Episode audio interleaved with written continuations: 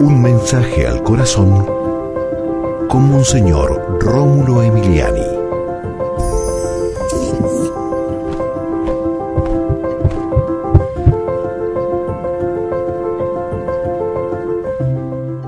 Dios Padre nos ama como hijos porque lo somos en Cristo Jesús. Qué dicha, qué privilegio ser amados por el Padre.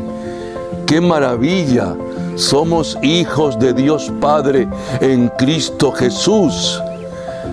Padre Santo, en el nombre de Cristo, te damos gracias siempre porque somos tus hijos, gracias a la redención de Cristo el Salvador, que al dar la vida por nosotros, nos abrió las puertas del cielo y tú nos aceptaste como hijos. Amén. Y recuerda, con Dios eres invencible.